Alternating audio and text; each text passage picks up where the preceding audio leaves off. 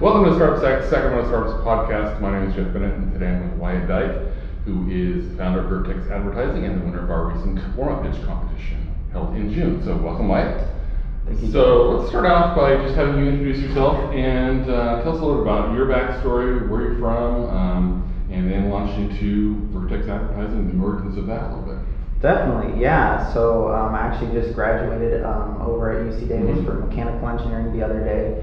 Um, I kind of jumped into college, just focused on going into an engineering job when I graduated and everything. And then uh, the second year, when I had an internship in SF as a design engineer, um, I ended up commuting on BART and SF Muni for four to five hours every single day to get to work, Mhm. um, and found out that engineering jobs didn't really suit me as much as I thought they would.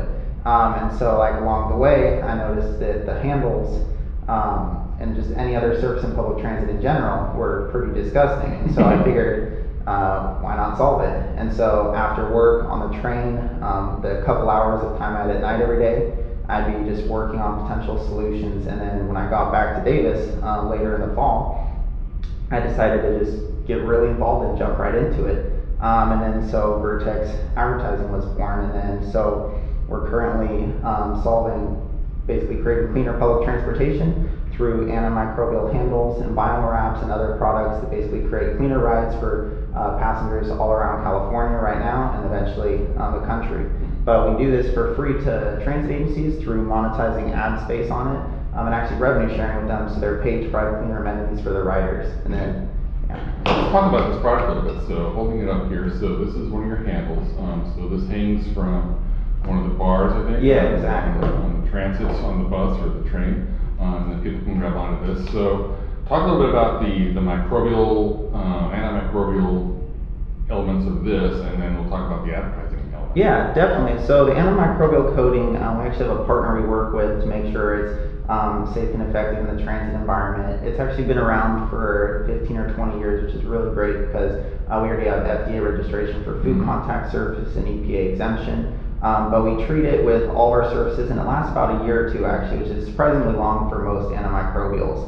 Um, and the way it kind of works is imagine a bed of nails except for microbes. Mhm. You don't notice it on the surface at all, but when the microbe comes in contact with the surface, it just gets punctured and neutralized in a mechanical method also, so Mhm. that it doesn't leave chance for superbug So, it's not chemical, it's actually a mechanical way of killing the So, bugs. yeah, it's a chemical, but the chemical's way of killing it is mechanical. Okay. Unlike other antimicrobials, which may kill it off through chemical reaction, which can lead to uh, microbes building antimicrobial resistance, which is Mhm. something you don't want in a public transit environment, especially with it where it has a lot of micro diversity. Mhm. And so the interesting element of this is how you've kind of married the antimicrobial element of this, and so safer transportation, but you're monetizing it through ads, which you can see here um, are incorporated into the handle. So- Yeah, exactly. So that was kind of our giant like aha moment when we figured out how we were actually going to sell this to transit systems. When we first came up with the idea, it was we're going to sell these handles to transit agencies, and uh, we didn't realize transit agencies have to have the money to do it. And so when we actually did uh, interviews with like Sacramento Regional Transit and Unitrans in the area, we found out they didn't have the budgets necessarily to provide these cleaner amenities for their riders. And so that's when we pivoted in a direction where we could provide it for free and even pay them to provide it through the revenue sharing. Mhm. And so that was when we really rebranded it as an opportunity for advertisers to be um, involved in their community and help sponsor better stuff for community members as a way of branding them in a health positive Mhm. manner. Mhm. And then another great thing we really like about the ad space is that it's actually very interactive with people writing it because it's providing that benefit through them holding on to it. Yeah, they're kind of- Yeah, exactly. They're holding on to it. It's right there. Um, and it really gives basically a way for advertisers to get more measured return on what they're actually spending on advertising, which in almost any type of outdoor media you're not going to get. So very cool, very cool idea. Yeah. So I'm curious how. So you said you didn't have the idea for the advertising in the in the Yeah. inception of it.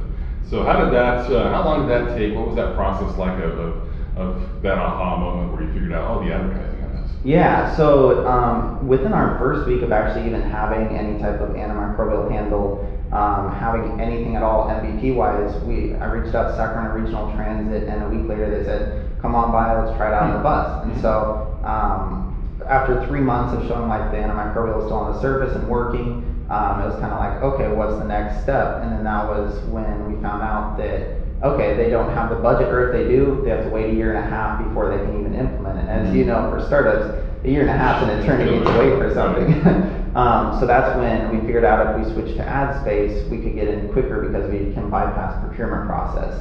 Um, the only caveat with that is that we go for transit systems that largely have independent advertising programs, but it allows us to work really closely with them and actually um, develop ads that are beneficial to their community as well. Mhm. And so it was when we figured out, all right, we're going to jump into the advertising world, um, kind of jumped full force without really knowing what we're getting into, and then that's when we basically had to completely remodel how we do stuff because the advertising world, we had to figure out what exactly value wise does that bring to advertisers.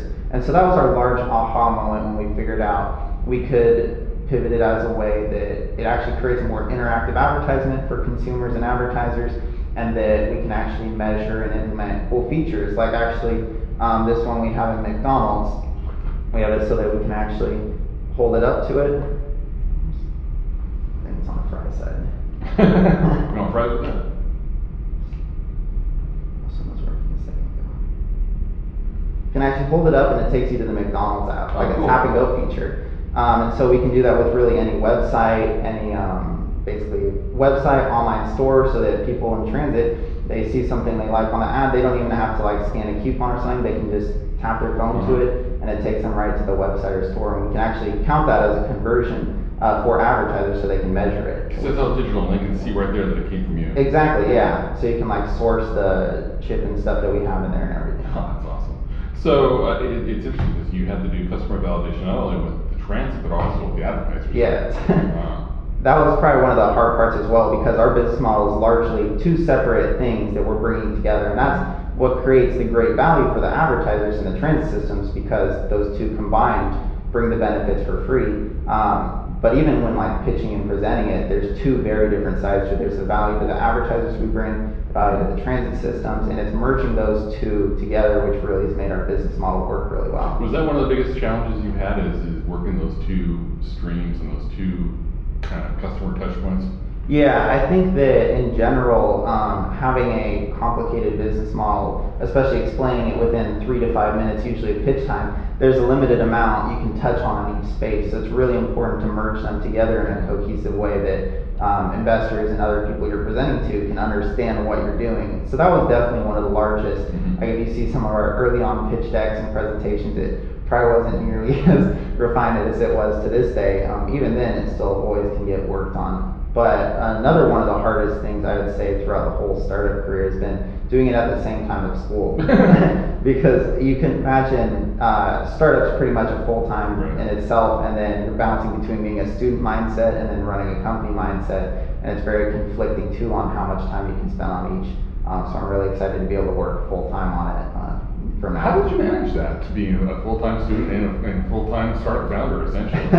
yeah, so I actually uh, probably missed more class than I'd like to admit. Um, you know, C's get degrees, as they say. Mhm. But uh, a lot of it was just figuring out how to prioritize what's the most important thing that needs to get done that moment in time.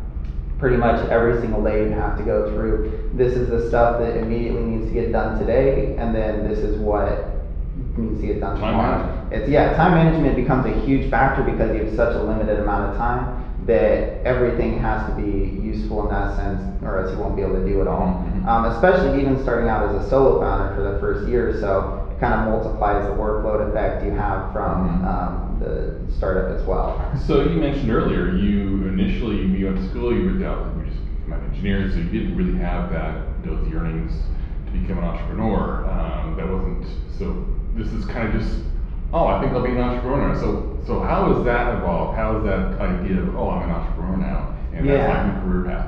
I think since I've always had a little bit of an entrepreneur bug in me, um, like when I was in high school, um, early on in college too, I remember I loved to bake actually, so Mhm. I'd like bake a bunch of fudge, sell it during like Christmas time or something, make a bit of money. Mhm. Um, early on, I was really interested in Shark Tank and like watched it with my dad and everything. And I remember Uh, the first time I ever had an idea for a product, I called up a company and like talk with them about it.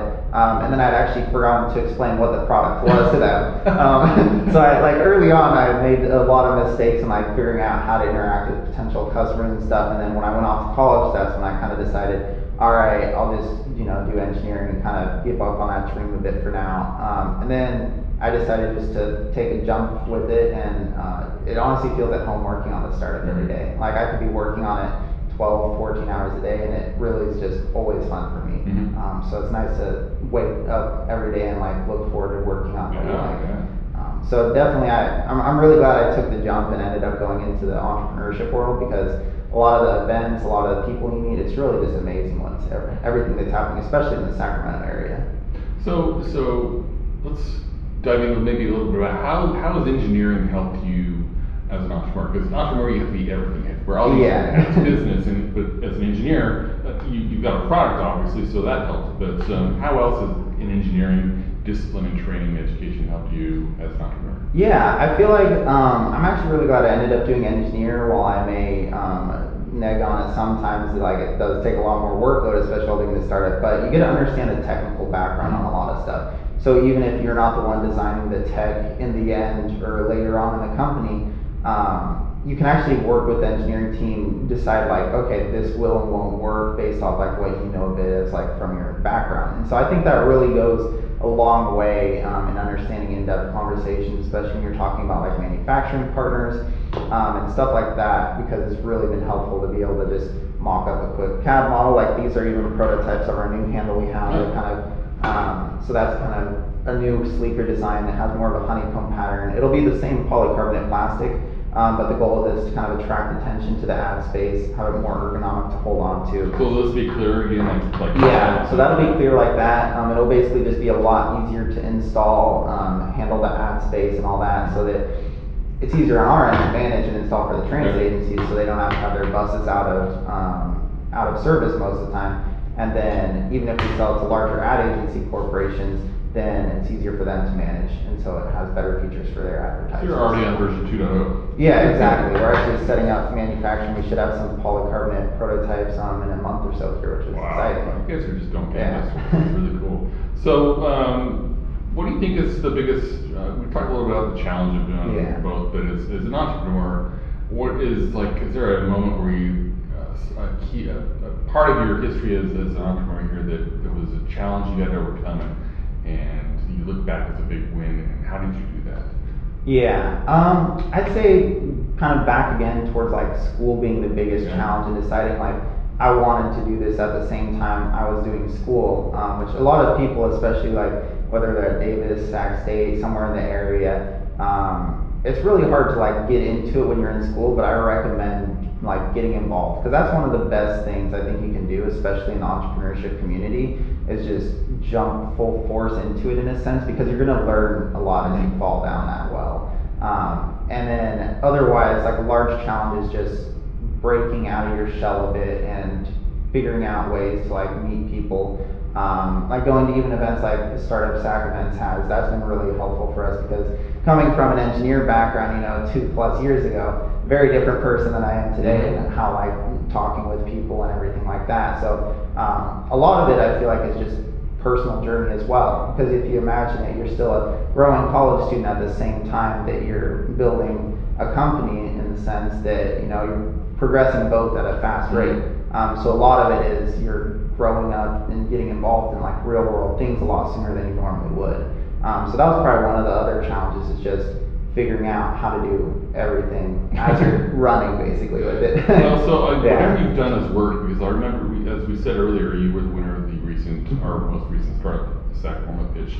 Um, and I sat in with the judges when they were deliberating on this, and they were all very impressed with, with you and, and how well you explained things and your composure, how well you knew your product, you just knew everything, and they were like, wow, this guy is good. Um, so you've done some really cool things. Anything in particular that you did to prepare to, to pitch and present, and have that presence and that knowledge about everything? Yeah, I would say that um, a large part is knowing your audience and like what you want to focus on presenting to them. Like since we realized that it was going to be largely investor based, we wanted to make sure a large part we conveyed to them was that they understood our business model clearly, how we make the money back that they would invest into us, like what it goes into, like our funding round right now, it goes towards launching into three or four transit systems, manufacturing setup, and IP development, like things that'll get us to the next milestone. Um, and we realized that if we're able to convey that we can make it happen if we have the money to get to that next point, um, and then that next point will is what gets us to the next point, and like show that we have like our milestones in place. Um, we wanted to highlight that. So that's one thing we made sure to do in our presentation, and then also having um, an exit strategy because um, even you know early on, an exit strategy is pretty vague for most companies. Uh, but really, our business model lines it up so that we're ideally routed for an acquisition because we're um, acquiring independent advertising managed transit agencies ourselves so we can get those exclusive and then partnering with large outdoor ad agencies selling them our products that's already in their inventory and use um, so that if we get acquired for real estate which a lot of ad agencies do then it's a lot easier for them to just integrate it into their system because it's already there. Um, so a large part was just being able to convey the right stuff to the right audience. Like if we're presenting to um, something that's more just informational. We have a lot different focus. Like we want to present the benefits of the public side, the benefits of the advertiser side, not as much this money is Right. going to come back to you in a sense. Yeah, so different decks, different presentations. Yeah.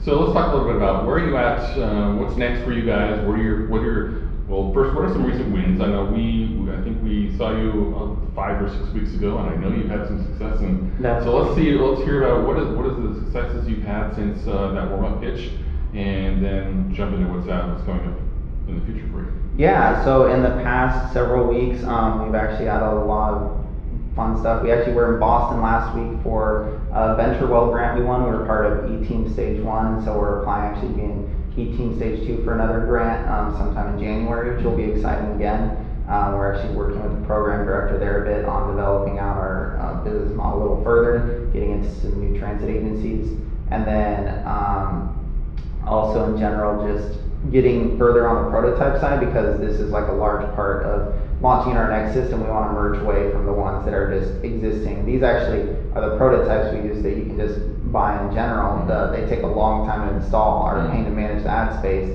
as you can imagine this has four screws you have to take off to Right. swap out every ad which is a pain to do. Mhm. um, and then we got verbal approval from a transit agency down in Los Angeles to actually start marketing our, um, the ad space there, which has been the most exciting part because now we're reaching out to a bunch of advertisers, potential brand partners, um, to be the first ones launching in there. Um, and so we're really excited to be able to have a system we can work with that is large scale, Mhm. um, involved with a lot of its community, and start to be able to spread this to millions of riders throughout California. Awesome. So you also mentioned earlier before we got on air about uh, connecting with some of the local um, investors and advisors and mentors, uh, partly through through warm pitch. Talk a little bit about how the how that is impacting being able to connect with with the investors and the mentors and advisors and, and the movers and shakers here. Yeah, I think especially that's what I really like about Sacramento is that um, it's on the up and coming right now. So it's a great time to get involved and be able to work with a lot of the people at the top that are pushing the growth.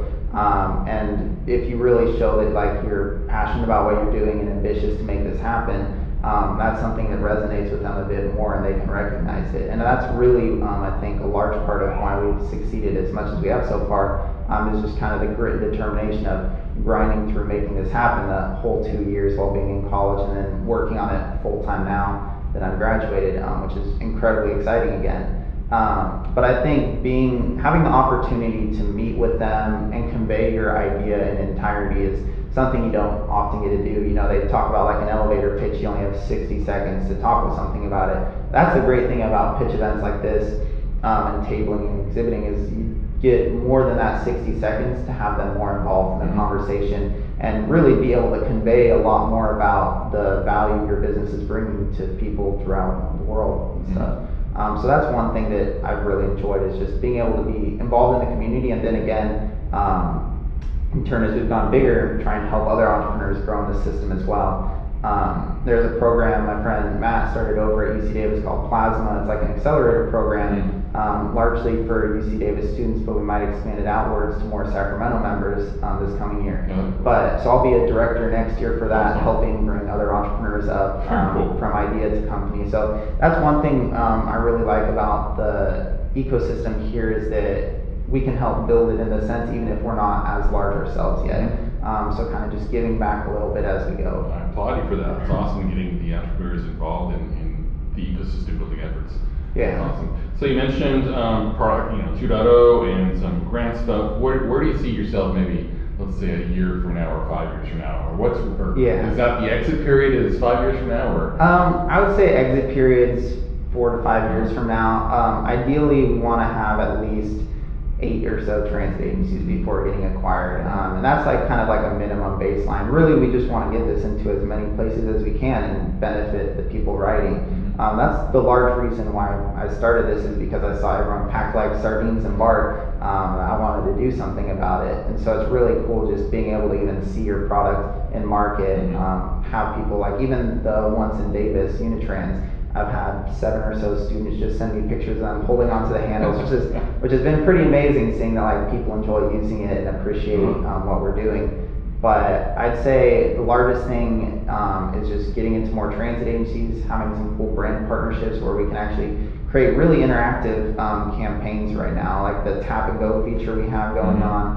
Um, we're also working on being able to measure a cognitive perception difference through the advertising. Huh. Um, so we're, we're, we're in preliminary talks with like a company to actually be able to measure if people feel differently holding on to our handles with the ads than traditional handles, um, in a sense where it can like see if they have a change in like personality or emotion or something in like a pilot program. This wouldn't be something we'd actually do in the transit systems, but we could do, um, in like a test area or Mhm. controlled area. Um, but really just being able to bring more value to the advertisers, the ad agencies, the writers, and the transit systems, because those four things are really what built us to what we are, and we want to make sure that we're doing our best to serve them well. So if you have an accident in four or five years, you're still really young. Yeah. What are you gonna do after that? Have you got aspirations for other things or what's your aspirations after the exit? I think the most fun part about doing the work um, in the startup world is building the company. So I, right after, I'd be too bored if I didn't jump right into another one. Even right now, as you know, going along with it, note down little ideas in my notepad as we go, Mhm. um, just about different potential companies to explore afterwards. Did all Um, the ideas Exactly. Yeah, like the money's one thing, that'd be cool, but uh, really coolest part is building something that people use, like especially every day, like in the transit system, and that's really been the most rewarding part. So definitely just jumping into something else right after, maybe in the sustainable area, we'll see. Or maybe a couple week break, maybe. yeah, you know, a couple, a couple week vacation or something like that, and then jump right back into it. But um, it would be hard to be sitting down too long without jumping into something. I can see that. I can see that you're, you're eager to, to contribute. So, um, as we wrap up, um, any words of advice or inspiration, encouragement for other entrepreneurs out there?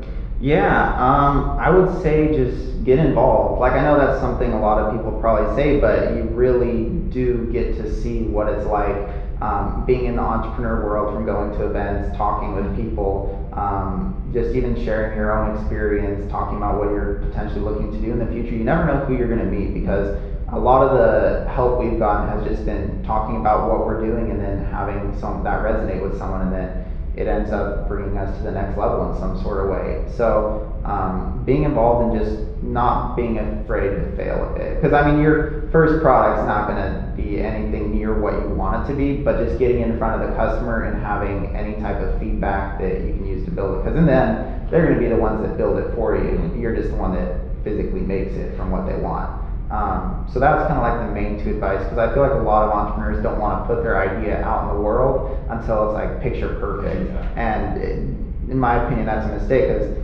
a lot of our feedback we've gotten has been from showing our product when Mhm. it's not at its best.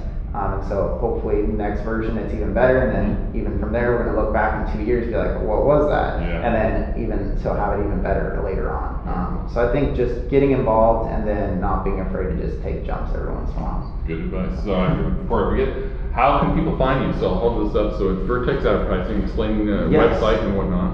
Um, so you can visit us at vertxadvertising.com. Uh, that's V E R T X. Um, but we're basically trying to, right now, we're bringing on advertisers in our uh, Torrance Transit location in the LA area. So if anyone's interested in potentially being involved, being a com- community uh, partner or sponsor with us there, um, definitely reach out to us. Um, or if you have any connections with transit agencies or marketing agencies, because that's largely um, our large area we're focusing right now. But um, just in general, keep an eye out for us on the buses. All right. yeah. All right, thanks, Mike. All right, thanks, Jeff.